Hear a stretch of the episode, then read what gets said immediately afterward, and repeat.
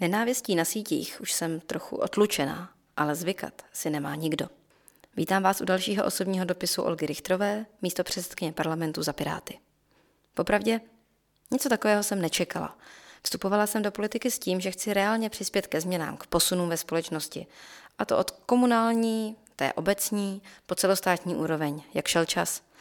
A jak jsem se stávala čím dál tím víc veřejnou osobou, tak když ta cesta nějak původně naplánovaná a nějak extra přímočará nebyla, vnímala jsem samozřejmě čím dál tím víc pozornosti, v jakémkoliv slova smyslu. Kýbly nenávistných výlevů, výhružek, opravdu vulgarit, mě ale překvapily před pár lety a překvapují mě pořád. A zdaleka nejde jen o mě. S nenávistí v online prostoru i jinde se setkávají prostě všichni nějak veřejně činí lidé. A bohužel ženy zejména. Dám aktuální příklad. Sněmovnou prochází důležitý návrh zákona o nápravě definice znásilnění.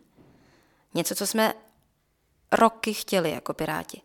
Ve zkratce, znásilnění neznamená pouze přepadení v parku za tmy, ale týká se i násilí v rodinách, v partnerství, nebo když se oběť nemůže bránit, protože takzvaně zamrzne, což je neovlivnitelná reakce těla na šok a týká se až 70% obětí.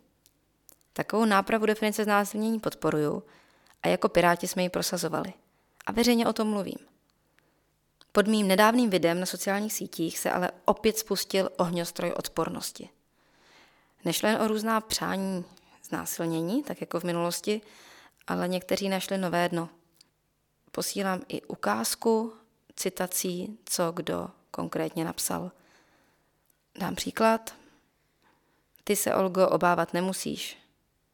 A nebo, paradoxní, se vší úctou, paní Richtrová, ve vašem případě i ano, znamená ne. Zarazilo to, protože toho bylo spousta, i mě. Nebyly to přímo vulgarity, ale byl to útok v intimní, citlivé oblasti. Hnusný. A to v podstatě už nemá žádnou souvislost s tím, že někdo je veřejně činná osoba a má snášet vyšší míru kritiky. To je prostě žumpa. Proč? Protože to čtou i třeba ženy, které znásilnění zažily a zvažují, zda to řešit. A desítky lidí jim zprostředkovaně vzkazují u debaty o tom, že se zlepšuje definice týkající se toho, co zažili, že tenhle trestný čin společnost nebere vážně. Nebo to čtou ty, které chtějí vstoupit do veřejné sféry, chtějí posouvat věci a vidí, co to sebou může nést a řeknou si, zda to mají zapotřebí. Já to zvládnu. Nenávistí na sociálních sítích jsem za ty roky otlučená, ale zvykat to si teda nechci.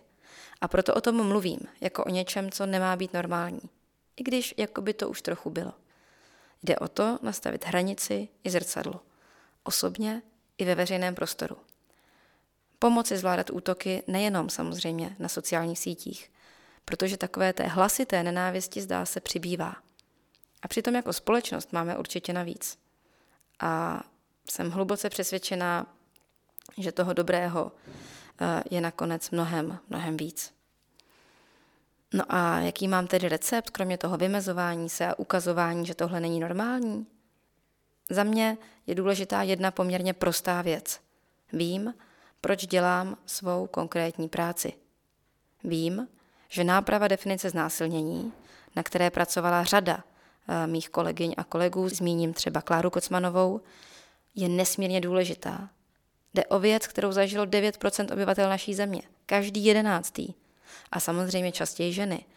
Takže ne, mlčet nelze, protože vím proč. A otázka na závěr. Zažili jste něco podobného i vy? A jak vnímáte nenávist na sítích? Napište mi, ať už máte nějaký recept, co s tím, jak na to, anebo i když třeba jenom chcete pozdílet svou zkušenost. Myslím, že mluvit o těchto věcech je začátek řešení. Vaše Olga.